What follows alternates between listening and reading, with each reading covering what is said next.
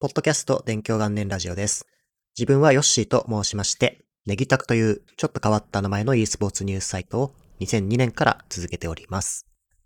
今回でついに50回目のポッドキャスト配信となりました。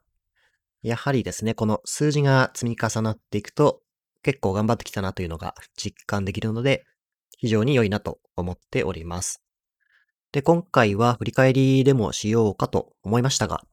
48回目のポッドキャストでお話ししました。とんでもない記念マウスというエピソードの続きの内容とさせてください。このとんでもない記念マウスについて48回目聞いてない方のために簡単に説明しますと、自分が運営しているネギタクという e スポーツの個人ニュースサイトが2021年の8月で19周年になります。そこでバクシーというですね、ゲーミングデバイスブランドの方が、ちょっと早い記念として、次元 NP01G という最新の e スポーツマウスがあるのですが、こちらに自分のサイトのロゴが入った特別版というのを作ってくれました。で、このマウスは日本のカウンターストライクのレジェンドプレイヤーとして知られているのっぽさんが開発に参加しているものです。さらに、次元というのはですね、こののっぽさんがブランドオーナーになっているマウスです。で、こののっぽさんというのはどういう方かと言いますと、2012年のアジア大会決勝戦で、壁の向こう側にいる見えない敵などですね、を含めて5人全員を1人で倒してしまうというスーパープレイ。こちら通称とんでもないプレイと呼ばれているんですが、そこからこの次元 NP01 もとんでもない e スポーツマウスと呼ばれています。呼ばれていますというかですね、これ自分が最初にバクシーとかの記事を書いたり、動画レビューをさせていただいた際に、そういうとんでもない e スポーツマウスっていうタイトルをつけたんで、多分それがきっかけになって、こう、ちょっと広まったんじゃないかなと自分は思ってます。で、こちらの記念マウスについて48回目のポッドキャストで詳しくお話ししたのですが、その際にですね、ポッドキャストを聞いてくれている方の中から1名にプレゼントをさせていただきますというお話をしました。これはこのポッドキャスト48回目の中だけでお知らせをしていまして、Twitter とか他の場所ではそのことは一切言っていませんので、純粋にですね、48回目を聞いて、さらに締め切り日までに Twitter の DM に送って応募してくれた人だけにチャンスがあるという企画でした。こちらはもう締め切りとなっていますので、残念ながら受付はしておりませんので、ご了承ください。今回のポッドキャストでこの当選者についての発表をさせていただきたいと思います。まず当選のお知らせですが、ポッドキャストを聞いて知っていただきたいと思いますので、こちらから当選しましたよという形で DM でご連絡はしません。ですので、今から発表して当選となった方は大変お手数なんですけども、お送りいただいた DM でさらにですね、郵便番号、住所、本名、あと電話番号ですね。こちらが発送時に必要になりますので、DM でお送りください。ニックネームだと届かない可能性があるんで、本名の方でお願いします。このポッドキャスト限定のプレゼント企画ですが、どのくらい応募があったと思うでしょうか？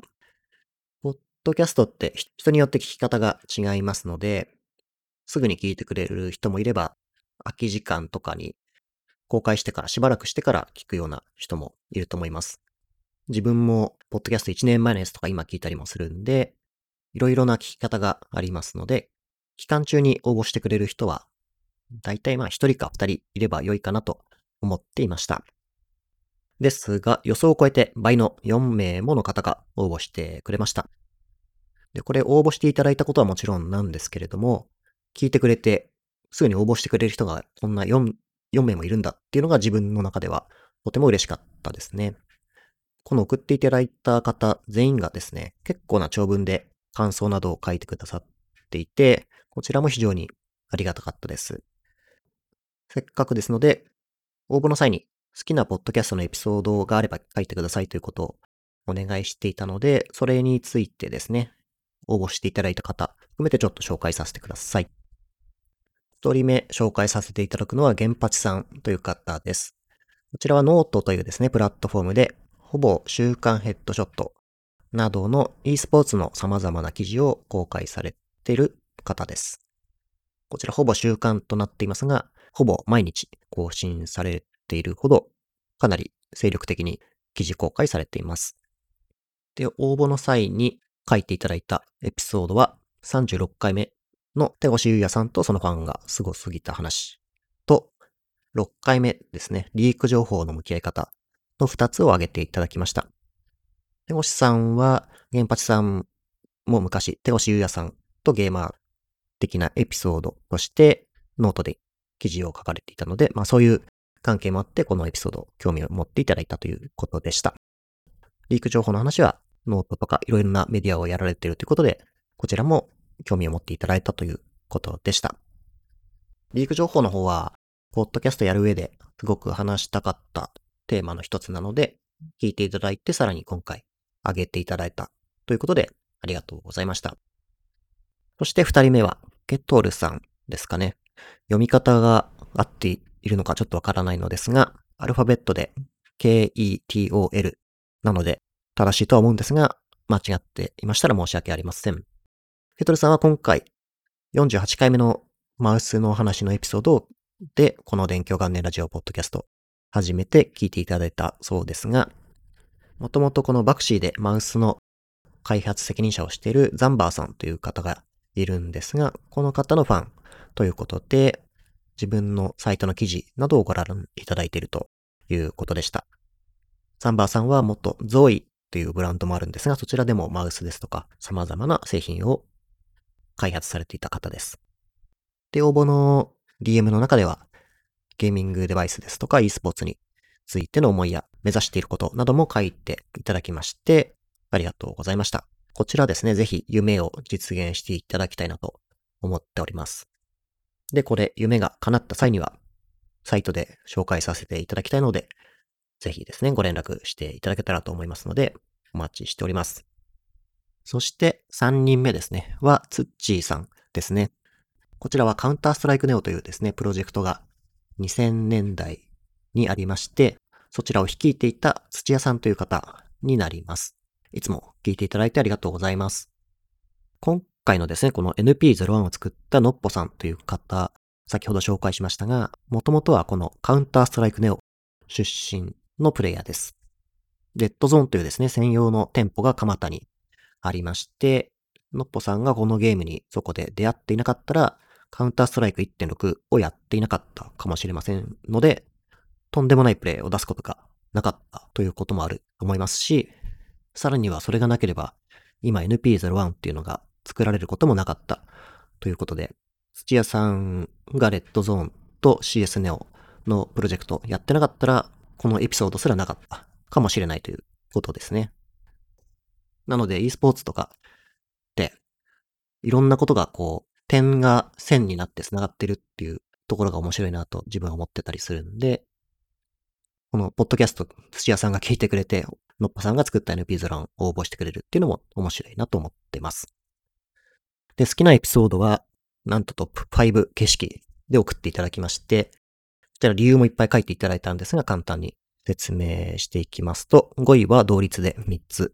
ありまして、2回目のゾーイの哲学、13回目の新たなゲーミングデバイスブランドバクシー、34回目のバクシーの取り組み方が面白いを3つ挙げていただきました。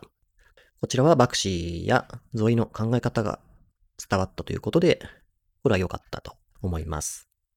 あと4位は宴バロラント2ですね。こちらは自分も一緒のチームで出場させていただいて、その時のお話をしました。3位は43回目のバロラントファーストストライクですね。こちらは初の公式大会だったんですが、そちらに出場した8チームの紹介をした回になります。そして2位は29回目のサイト18周年と立ち上げ時の話ですね。そして1位は36回目の手越優也さんとファンの皆さんがすすぎた話でした。このエピソード人気ありますね。さっきもゲンパチさんが挙げてくださってました。こんなにもたくさん聞いていただいてありがとうございます。そして4人目は、プロ e スポーツチームのジュピターでチーフクリエイターをされている石垣さんです。石垣さんはもともとは動画などを作られていて、CSGO の動画ですとか、様々な FPS の動画を作るっていうのを個人の活動としてやられていました。あとはオフラインの大会の会場でお会いすることもあって、こちらでは写真ですとか、選手の動画などを撮られているということもあって、そこで交流がある方です。で、石垣さんは今、ジュピターの方で様々な制作物を作られています。ツイッターのジュピターの投稿についてる画像とかってすごくかっこいいものとか動画、魅力的なやつがあると思うんですが、こういうものを石垣さんが手掛けられているということです。こういうジュピターはクリエイティブが他と違って特徴があってかっこいいとかっていうところがチームの魅力の一つにもなってるんで、これからも様々なですね、クリエイティブ楽しみにしてます。好きなエピソードとしては40回目ですね。注目の大会、ゲーマー長男の誕生日プレゼントという回があったんですが、この中で自分が息子の誕生日プレゼントの希望があまりにも安かったんで、おまけで、フォートナイトのアカウントにこっそり VBAC というですね、ゲーム内通貨をチャージして驚かせたっていう話をしたんですが、こちらを挙げていただきました。これは実は Twitter の募集の方でも書いてくれた方がいて、まあさりげなく話したことなんですけど、意外に反応があって、これは面白かったなと思います。ということで以上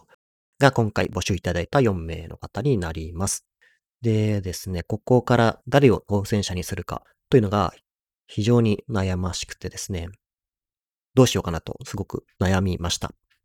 で、ツイッターの募集もたくさんいただいたんですが、やはり中にはですね、欲しいですくらいの方もいたりするんですけれども、今回の4名の方っていうのは DM でたくさん文字が書けるということもありますが、かなり様々な思いですとか気持ちが伝わる内容で書いていただいて、うん、こっからとても本当に選べないなと思いましたし、皆さんマウスを本当に大切にしてくれそうだなと思いました。ですので今回、本当は1名だけということで告知したんですけども、この4名の方全員にマウスをお送りさせていただきたいと思います。今、名前挙げました4名の方は、先ほども申しましたが、郵便番号、住所、本名、電話番号の4点について、勉強元年ラジオの D マ宛てに送信をお願いします。本名じゃないと届かない場合がありますんで、ニックネームではなく本名でお送りください。ちなみになんですけども、昔同じチームだった友達が自分宛てに何かこう送ってくれることがあって、サイトがネギタクなので、住所は合ってるんですけど、名前をネギシタクオっていう名前にして送ってきた人がいて、で、それで、僕の名前とは全く違うんですけども、一応それ届いたんですが、ネギシタクオかっこネギタク様って書いてあって、配達の人に、ネギシタクさんだからネギタクさんなんですね。かっこ笑いみたいな感じで笑われたっていうことがあって、ああ、そうなんです、とか言って言ったけど、全然違うっていうことがありました。まあ、そんなちょっと変わった話もあるんですが、正しい情報でお送りいただければと思います。発送は順次やっていくので、自分の時間が空いた時になってしまうんで、ちょっと遅くなってしまうかもしれないんですが、ここはちょっと気長にお待ちいただければと思います。ということで、ここまでお聴きいただきまして、ありがとうございました。今、聞いていただいているプラットフォームで、フォローやチャンネル登録をしていただくと、次回更新した際に通知が届きますので、よろしくお願いします。Twitter アカウント、先ほどから言っていますが、勉強元年ラジオのアカウントがありまして、こちらで更新のお知らせをツイートしておりますので、よろしくお願いします。こちらの DM で質問が何かあったり、感想があれば送っていただくということも大丈夫ですので、よろしければお送りください。感想などはもしかしたら今回のように、ポッドキャストの中で紹介させていただくこともあると思います。あと、感想のツイートなどをしていただける際には、ハッシュタグの電狂元年ラジオをつけていただくか、先ほど言った告知ツイートですね、を引用リツイートの形などでやっていただくと自分の方に通知が来ますので、とても助かります。ということで、今回のポッドキャストは以上になります。また次の金曜日更新を予定してますので、よろしくお願いします。ありがとうございました。